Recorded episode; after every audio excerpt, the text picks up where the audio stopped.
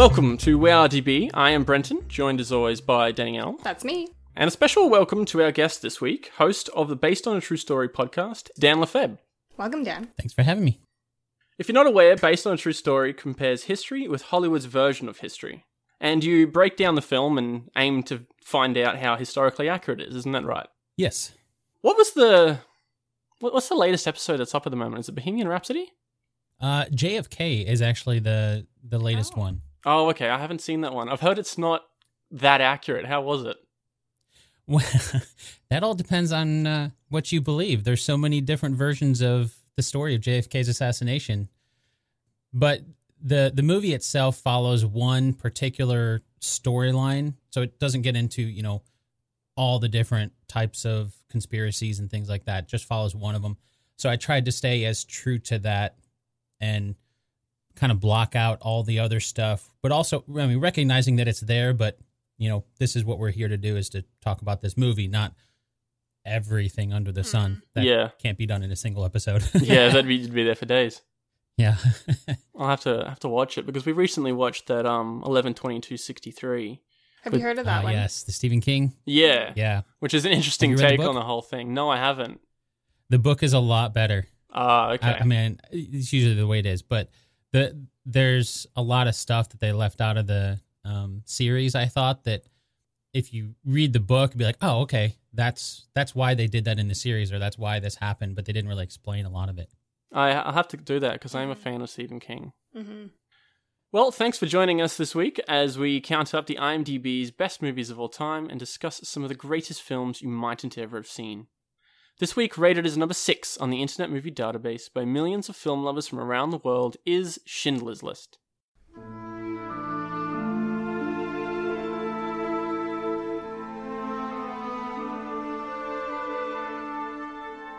Released in 1993, starring Liam Neeson as the lead, with Ralph Fiennes and Ben Kingsley, Schindler's List is a historical war epic set in Krakow, Poland during the Holocaust, opening in 1939.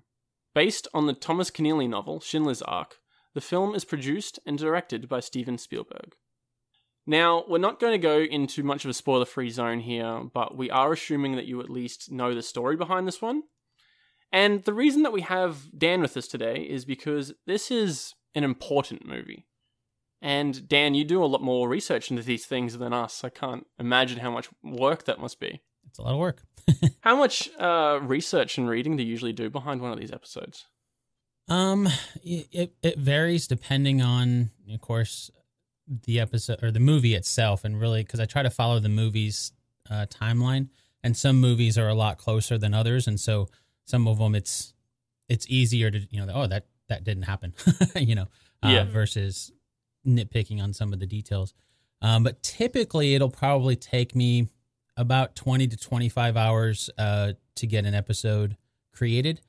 Um, and that I, I use my commute time to and from work to listen to audiobooks and and use that as as research as well so that time isn't really counted in there but um it's it's a lot of work for a podcast that bounces around from topic to topic but it's not nearly as much as you know some people dedicate their entire lives to a single topic especially you know one like this like with Schindler's List you know there's people that have spent decades and and decades researching things and there's no way that I could do that for a single episode and so that's why I Yeah. try to to to kind of give just enough that hopefully somebody listening will want to dig in and, and learn more on their own and give them some resources to start to dig in on their own a little bit more. Yeah, definitely. I really like how you do list uh, further readings and things Yeah. um, in your episodes to people to go do their own research and not just take someone's one stance on it and what Yeah, they've looked into it. Value. because Yeah. that's never Yeah. really a good idea when people just take one one person's opinion, even if it is a resourceful one off the internet or what have you. I find most um, movies that are based on a true story are j- they're either they change things that is completely fair enough for a, f- mo- a movie. You got to do it just to put it on film.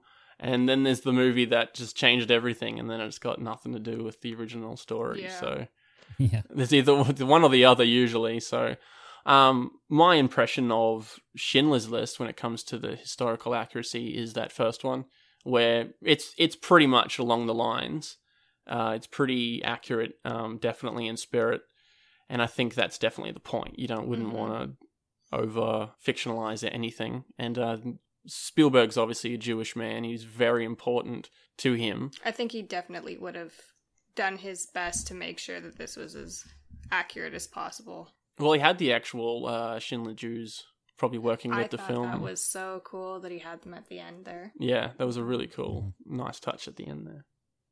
How many times have you seen this?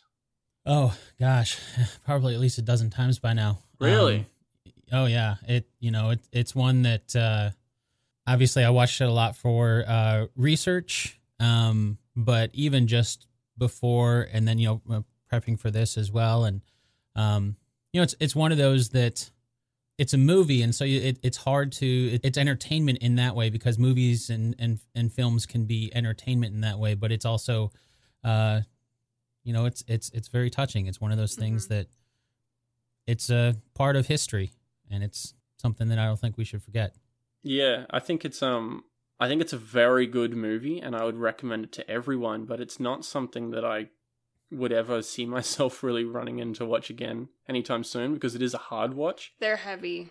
I'm It like, is I'm like that with most war movies, right around Remembrance Day when they're all on TV and stuff. I'll make sure I'll sit myself down and watch them. But again, like it's not, they're not ones I tend to watch just because. But I do watch them because I think it's important to remember. And if I'm uncomfortable for that two hours, well, that's nothing compared to what those people went through. So that's kind of why I tend to like to watch those sort of things because it's, I think it's important.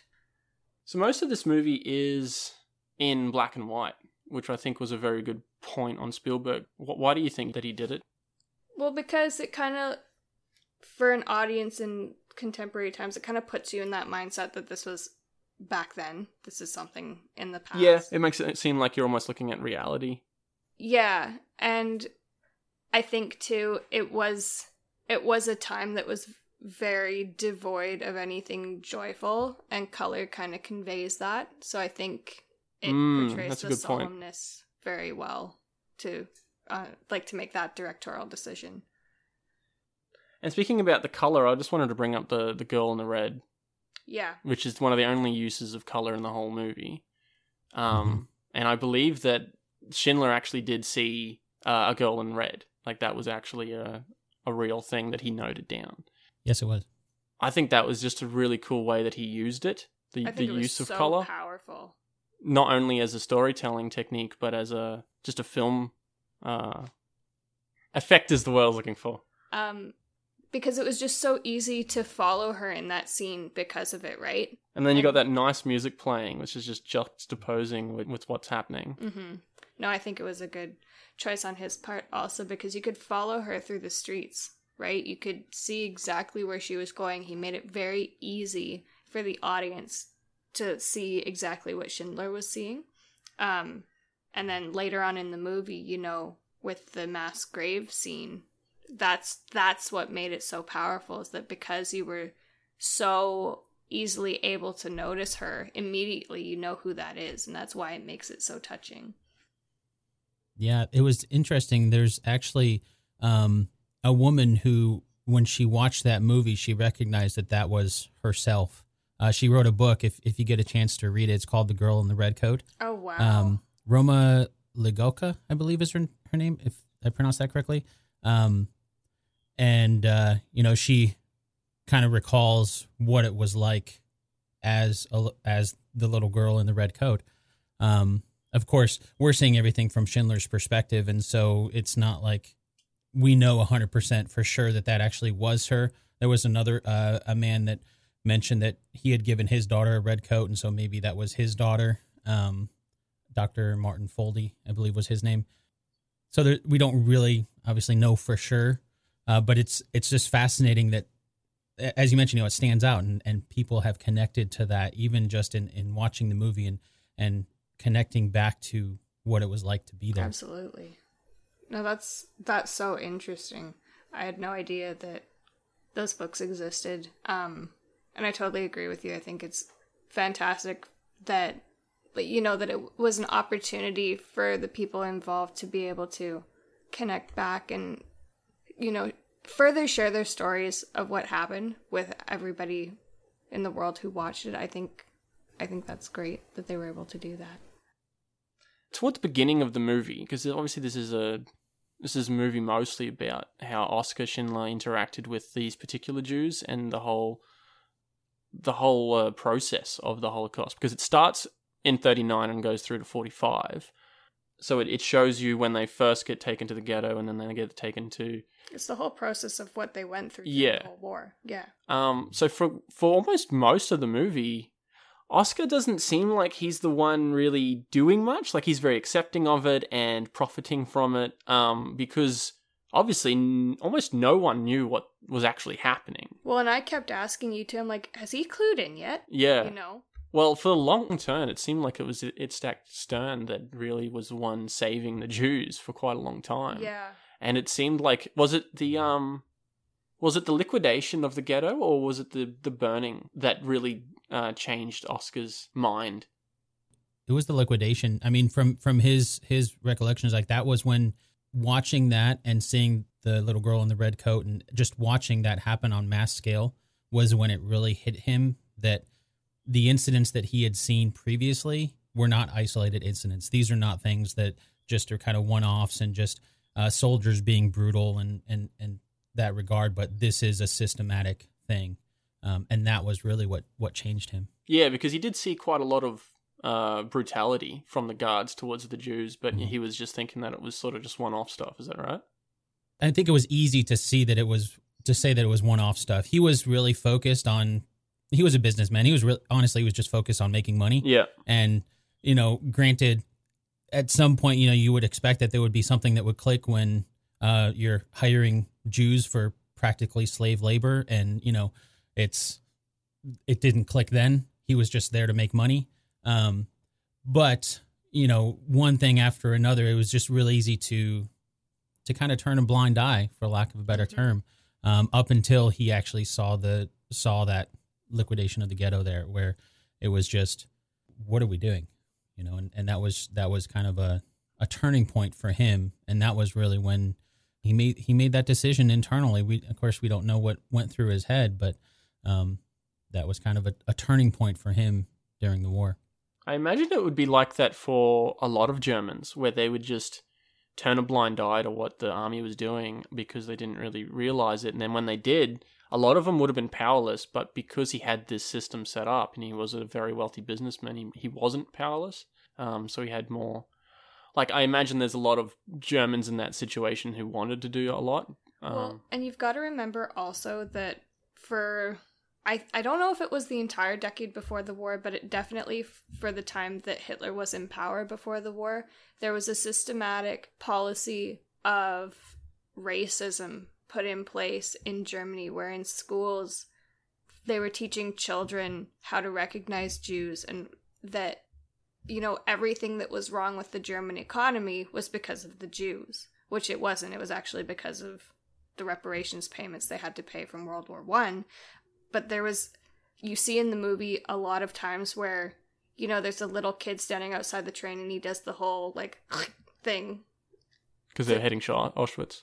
because they're heading to Auschwitz or you know there's the little girl in the street when they're putting them on the train for the after the liquidation like go away Jews go away like they taught them in school that they were the cause of every problem in Germany Hmm. so as much as you think yeah there were people who who wanted to help there were a lot of people who honestly thought that these people weren't human you know and that they they were just animals who were the cause of the problems of everything See, th- when we watched the the burning of the bodies scene um, last night, and you said, "How did the guards just go through with this?" You know what I mean? Like, how did you think that what you're doing is right? And you kind of just answered your own question there. Yeah. If you've just got amazing propaganda mm-hmm. um, and brainwashing to convince these people, like it, it still amazes me looking at films like this that this is something that happened quite Yeah. recently too. Like this is this is honestly, in my opinion, the closest thing to hell on earth. Yeah. And this film is it really highlights it better than any other portrayal that I've ever seen. And something that really touched me, I think, was that I think Spielberg really captured how blase some of these guards could be, that it really was it was funny to them.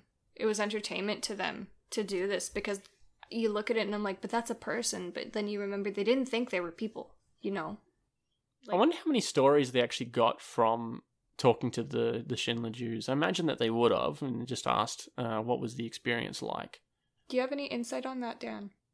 Um, I mean, they there were some that definitely helped with the with the film. I'm not sure exactly uh, how much they relied on that versus you know it was from Schindler's Documented perspective stuff, telling yeah. the story. So you know there was it was kind of a mixture of that. I would I would assume. I'm not sure exactly what the percentage would would be on that, but the other part of that too that you know the people that were there. There's there's so many different different versions of that story for the same thing happening. So you have, you know, the the people going through and living that hell day by day, and then you have the that's going to be one version of the story, and then you have the the soldiers that are perpetrating that and start and, and doing that, and you know we know from the uh, trials at Nuremberg, you know they were pretty much just oh we were just following orders, we were just doing what we were told to do, and trying to make it seem like it wasn't that big of a deal. Mm-hmm. Um, and then you kind of have, you know, with Schindler being kind of an outsider. I mean, he was a, a member of the Nazi Party, and and so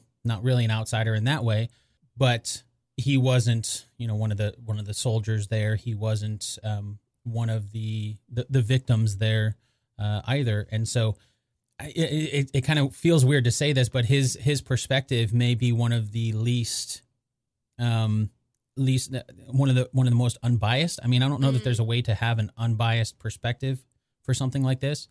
Um, but you think about just you know from human memory, human memory isn't that great, and so at least Schindler could write things down or you know be able to consistently do that. Mm-hmm. Um, to have some sort of a log and and have something that might be a little more Documented. I want to say fact based, but you know, in, in that way, um, it feels feels weird to say that because they're they're all valid perspectives. Yeah, I know what you're but saying. um, it's yeah. Do you think the uh, like if you were just a random like average German soldier, would you be tried for war crimes afterwards if you're just following orders?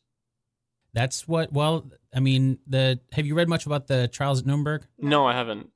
If you get a chance, um, I'll have to send you the link after. I can't remember that. There's a there's a book. Um, it's like audiobook is like 50 hours long or something. So it's Wow. it's, it's incredible. But um, it's all about the trials at Nuremberg, and that was the primary defense for a lot of the soldiers, a lot of the uh, they mostly tried um, officers and ones giving commands, um, but all the way. I mean, even those giving commands would say they were just following orders. Yeah, I mean, at, at some point, you know, the buck stops here. But when Hitler himself is is no longer in the picture, then it's easy to just say, "Well, it wasn't me. I was just told to do it by this guy who's not here anymore." They, of course, didn't. Depending on on who the person was, and you know, some people got uh, more time than others. Some people were executed, and you know, for war crimes. Um, the average German soldier is one of those things that what what would be recompense for something like that, where yeah, you are following orders. If you don't do it, then you know they might kill you. Who knows? After the war, there were a lot of uh, members of the Nazi Party that feared for their own lives, and if they didn't follow orders, then they or their families would basically be silenced or killed. Mm-hmm. Um, and so what? It's just one of those situations that it's it's it's I can't even fathom what it would be like and what sort of decision process you would go through. It's you know, would you do something so horrible if you knew that that was the only way that your family was going to survive? And some people were put in that position, and not trying to justify it by any means, but it's just one of those things. I don't think there's. I don't. I don't know what the answer is there. I don't know. It's just tough. Something that keeps coming into my mind is what was that study? The Princeton study. Oh, the Stanford prison experiment. Yes, Oh, yes. Stanford. Okay. Yes. Yeah, I did an Um, episode on that one too.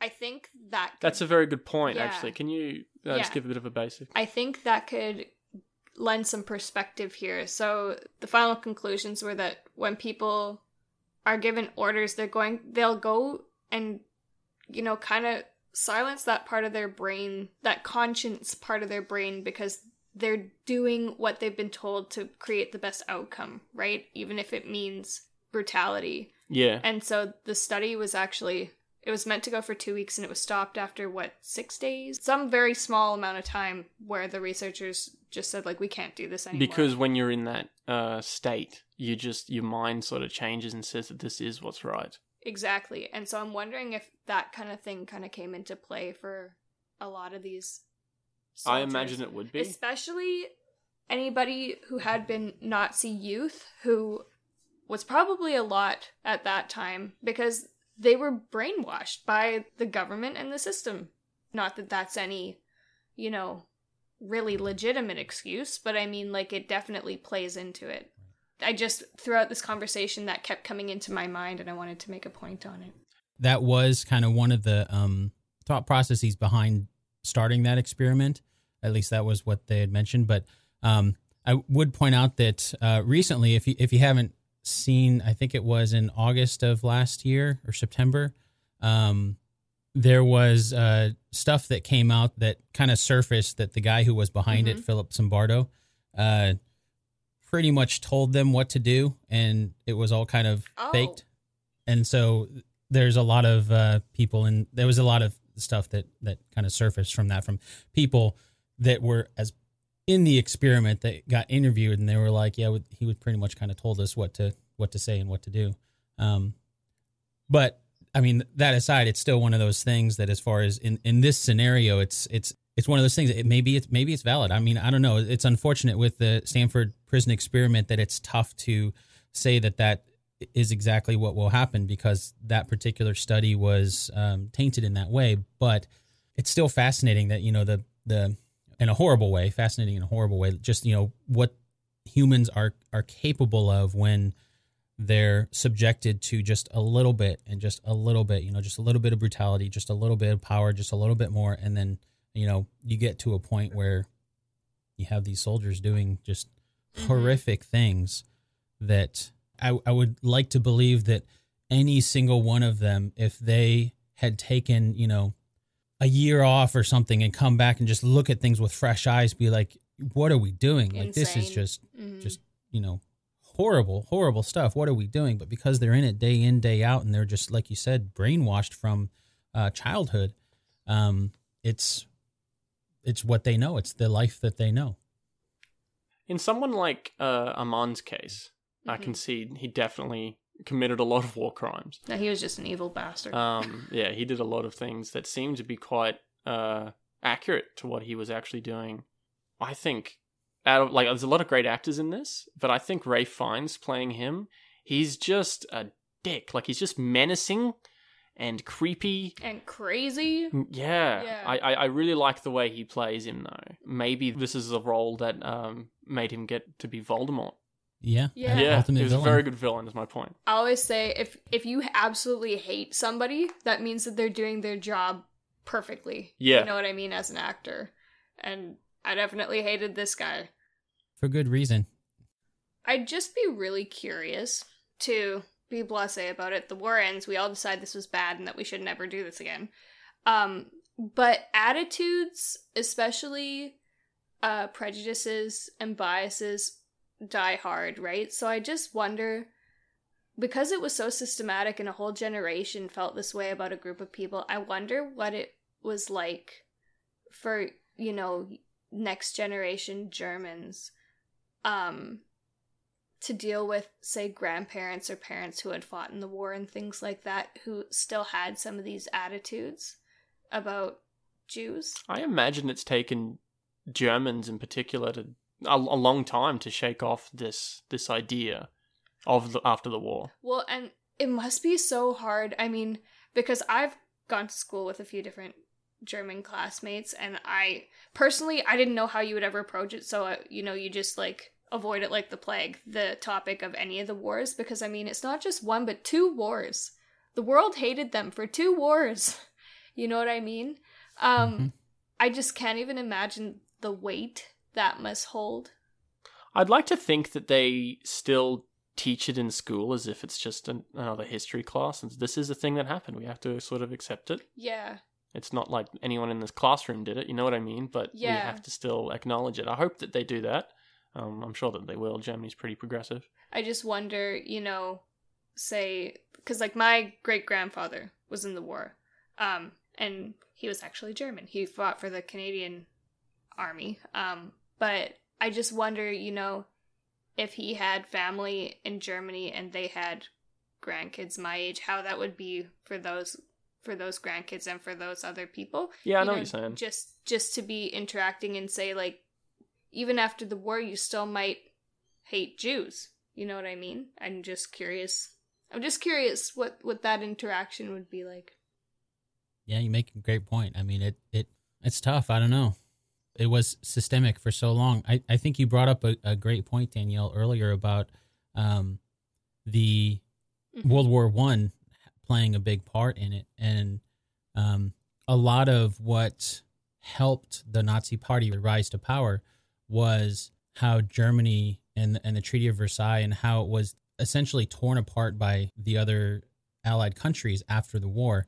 Uh, Germany's economy was just decimated to the point to where you know everybody was was poor and you know there was um, they were just under such heavy restrictions. People would put money in their ovens and burn it because it was worth more Yeah. that way. That's how Yeah. bad the economy got after World War 1 because of how heavy the reparations payments were. And and so it was so easy for the Nazi Party just to have the them to point and say, you know, we're we're going to have this common enemy, and it's you know that just develops into racism and kind of propping up, but that base part of just we're going to do what we have to do to get out of this, Mhm. and the Nazi Party just kind of grabbed onto that, and you know, here's here's a common enemy. They're the ones that did this to us, even though you know they didn't they didn't, but you know it's that was kind of the turning point there and you know it just kind of grew from there little by little Well, and Hitler actually came in and did a lot of good things for the economy. You know, like he came in and he really turned things around, so people were really ready to rally behind him. Um, mm-hmm. it's just historically, it's a really fascinating example of how how strong the economy can affect so many other things. You know, how strongly those pressures can affect so many other things politically, so- socially, um, Well, money educationally. drives everything, really. Yeah, yeah. No, Yeah. it was just absolutely just a really interesting example. Um, just getting back to the movie. Yeah, for sure. sorry You're right. No, it's it's a it's a it's a very important topic. Um, With And- so many facets, you know, like there's so much you can talk about because history played such an important role in shaping the events that, you know, ultimately led to this being created. Sorry. no, it's an it's an important one. Like people should be talking about it. Um, I was watching uh Spielberg's acceptance speech of Best Picture for this one, and he said, if you take one thing out of it, I hope that all the educators out there teach this in schools, teach the Holocaust, because we should never forget it. Um, and that's really the point of, of his film. He's trying to show people this is what actually happened, just in case you didn't know. Um, obviously, because it's very important to himself as a topic. I think it's a very long tone piece because there are shots in there where it's just showing you what's happening. Like there's not much of a of a story for for large chunks of it. It's just like a, someone sitting there on a camera just filming this to this to this. That said, it flows very It does well, flow very well. You know? And uh, going back to the to black and white, mm-hmm. the lighting, the opportunity that you get with lighting when it's just black and white is really quite impressive. Mm-hmm. There's quite a lot of scenes there with with half of someone's face in the light and the other half in the darkness, or when they're in a conversation, someone will just step in just the right place and their face will be illuminated, and it gives you these different senses and feelings as to what's happening in the scene and the way they're interacting. It's very clever. I think it can definitely take you right back to feeling very human in doing that. You know what I mean? You get pure expression. There's no there's not as much surrounding connotation because like you say It definitely draws your eye out of, out of the darker places. and it kind of gets rid of all the surrounding noise and makes you focus just on that person or that object and it like you said it creates a an opportunity cinematographically that you just don't get with color and i think i think it was a very smart choice on spielberg's part because you get to you create these opportunities that you just wouldn't get with color It must have been very difficult to direct just being like trying to create this and storyboard it. Man, there must have been a lot of storyboards for Mm. three and a half hour movie. Yeah, yeah. Normally, especially uh, when you're trying to recreate things that actually happened in that way, and you know, in a way that looks a lot like archival footage. Mm. You know, so you're trying to kind of direct it in that way too, of um, just in with the chaos and you know bouncing around a lot in some shots, but then you know knowing when to not go handheld. And yeah, it's I think that's a good point with the with the black and white. I think it is meant to look like archival footage, even if it Mhm. does trick your brain into some of the scenes. You're thinking, oh yeah, this is this is what I'm actually looking at.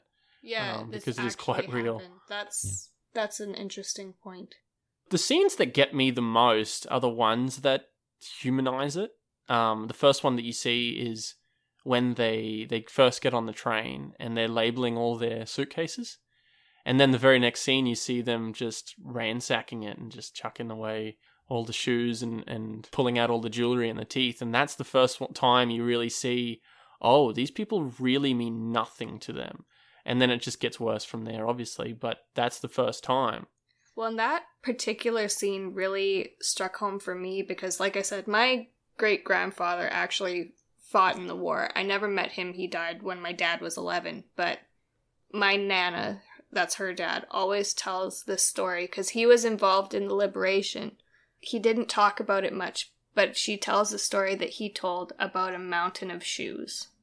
A mountain of shoes, Wow. right? Like he actually saw that.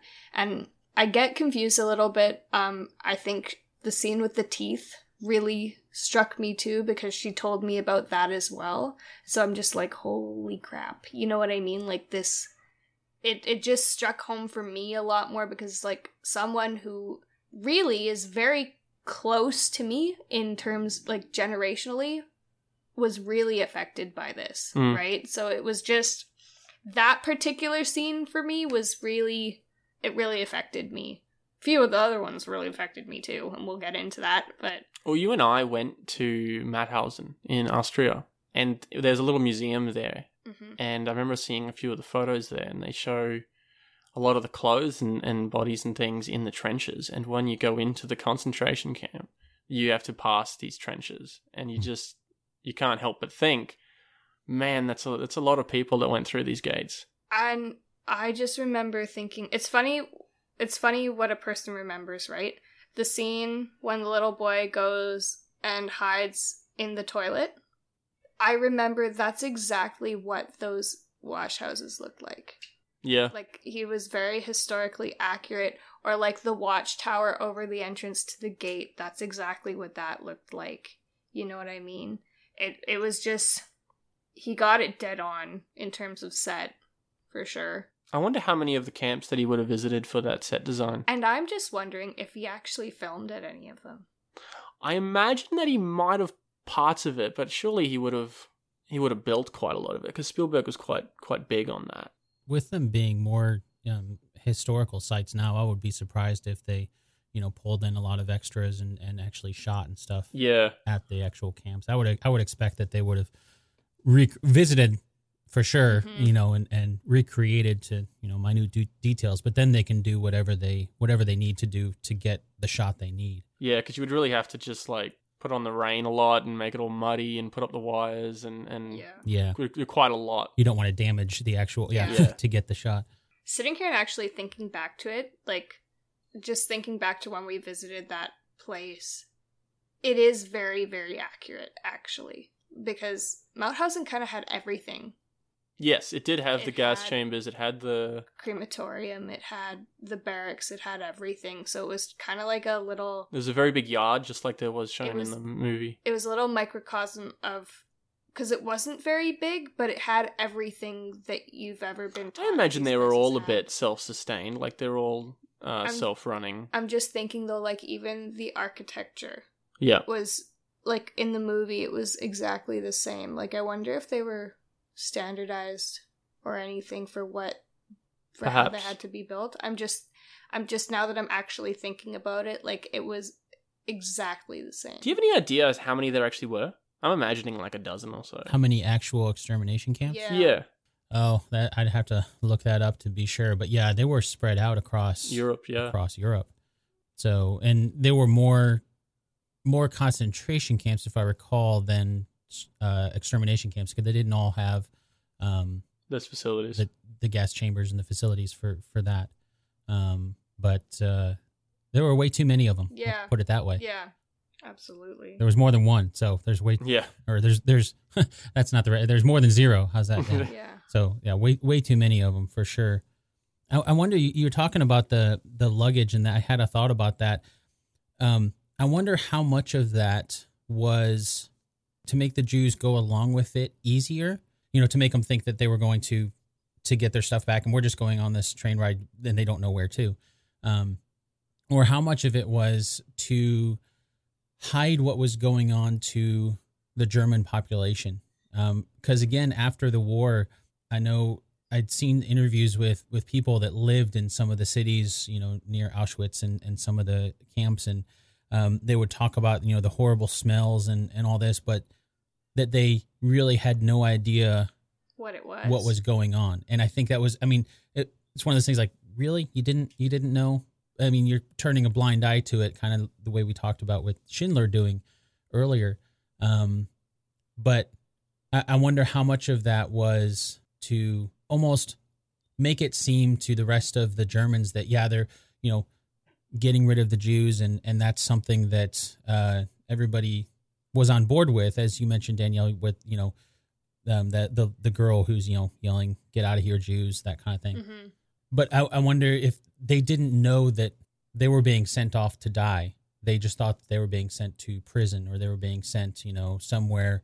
Um, I don't know. I, I, I was I was curious to hear what your guys' thoughts are on you know why why else would they have them go and label everything? You know, make sure that everything's labeled and all this kind of stuff. I imagine it's a bit of both. Yeah, so I think like initially, you know, so that there wouldn't be as much resistance. Absolutely, because why Mhm. would you want to have more trouble than you need? Well, just like the story with the girl going into the showers. They're like, well, why do we need the soap? It's so because there wouldn't be resistance. It'd Yeah. make, make you go in them easier. yeah, good point.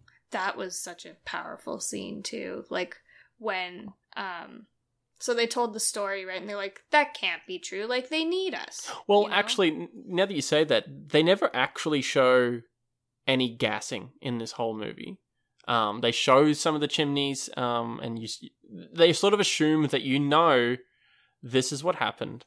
We not actually don't we don't have to show it. You know what I mean? Well, and the thing too with when they're actually in the showers, I think that's so much more powerful that it was actually a shower because you see they they know what's going to happen. They think they're going to be gassed. They've heard the stories. They're absolutely terrified those women. Especially when the lights shut off. Yeah. Oof, I couldn't Like- imagine that. No. Like, can you imagine the sense of relief you would have after that? My god. But yeah, in terms of the suitcases and things, I think I think it was so that, you know, they would have less resistance. Um But if the general German population had no idea that this, that's actually quite an accomplishment, really, to be able to to do little things like that and putting the, the labels on the thing just in the in the view of the public. Um, it's it's really quite an accomplishment to keep up this image for so many years to get away with such a thing. I think they may well have reached a point where people realized that something bad was happening to them, but I don't think they quite realized exactly what was happening. Well, I think that's where Oskar was on at the beginning. He's like, I I, I don't think it's going to be great for them, but I don't think they're they're being treated the way that they actually were. I'm curious too, like exactly when the Allies found out because I remember making this point too when we were watching it, Brenton. Did they just figure it out when they got there? Because I mean, there was a war going on, but there was a war going on mostly because Germany was going around and annexing the rest of Europe, not because they were killing Jews. People didn't realize they were doing that initially. The war was going on for a different reason. You know what I mean? So I'm just curious when. I don't know, but I think that no one really knew until after the war the extent of it. At least Mhm. I'm not sure. Yeah, a lot of it was when the, when the camps were liberated, they started to realize what was going on. You know, the the fact that there were camps there didn't necessarily mean that they were they knew that people were being exterminated there because there were work camps, there were um, prisoner of war camps, there were a lot of different camps that um, existed. got liberated. Again, it, it, it was war, and you know there was massive war efforts going on there uh, across most of you know German occupied Europe.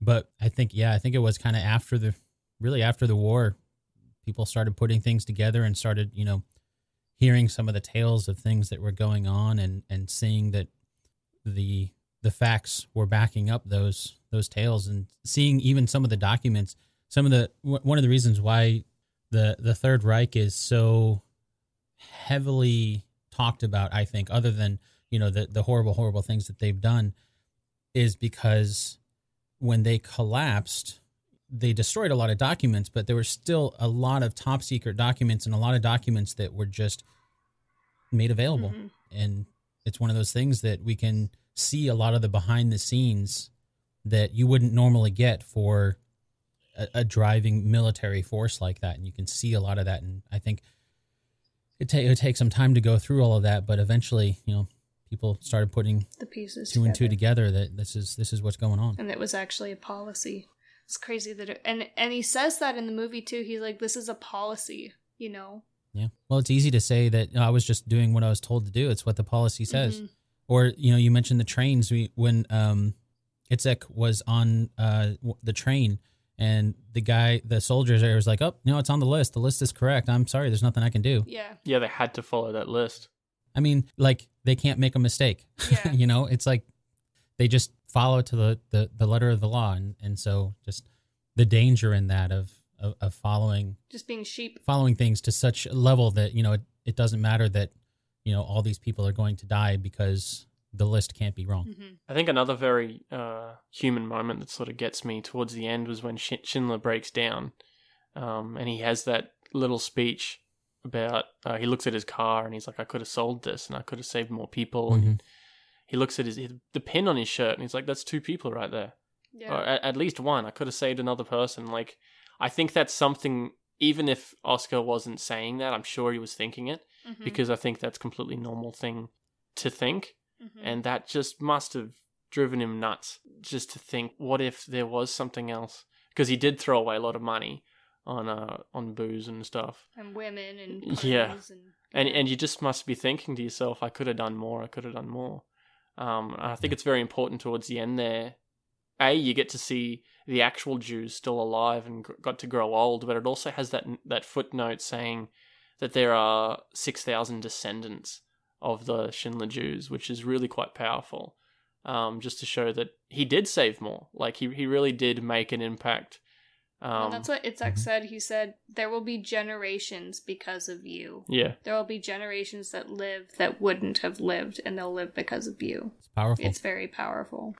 I tend to like war movies simply because they generally do exactly what they're supposed to do. Mm. Um, something that was hard for me because there were a couple times when I had to look away from the TV. Um, but it was just like I appreciated that Spielberg didn't shy away from anything.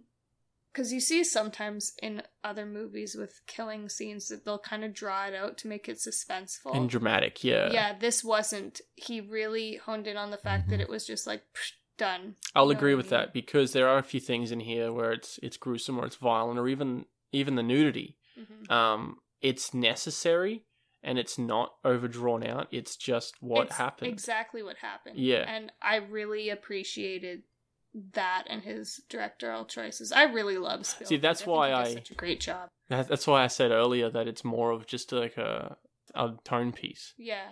Um, because it's just sort of showing you from like a fly on the wall kind of perspective for a lot of these things, rather than making it a the blockbuster view of it. Yeah.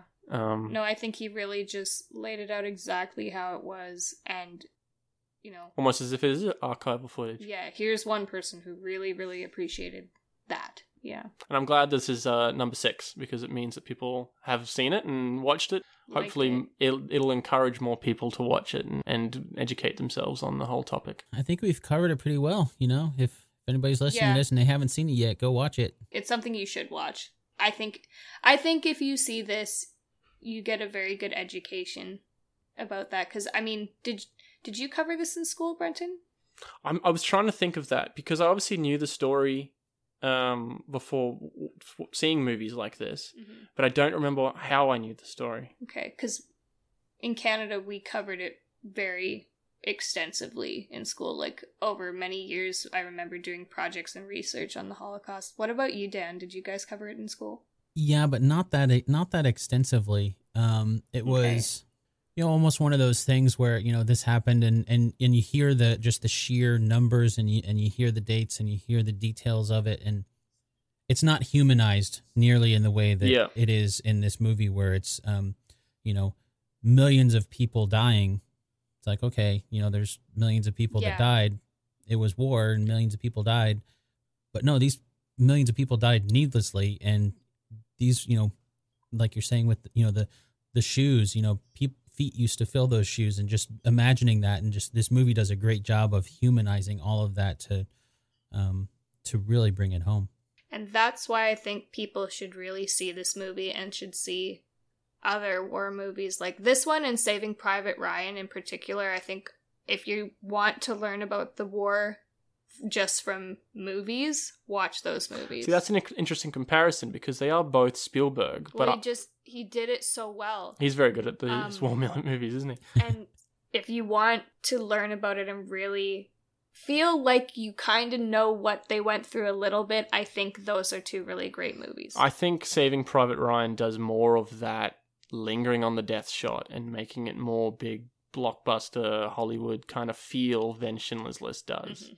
Um, which is fine because you can have one side or the other. I don't think Saving Private Ryan's meant to be based on something. Well, the part that really makes it feel that way for me is the the beginning of Saving Private Ryan. I don't think I've ever seen any other war movie that hits it so like hits the nail so well on the head, you know, for how how it must have felt. That was very touching for me. Yeah, That that introductory scene.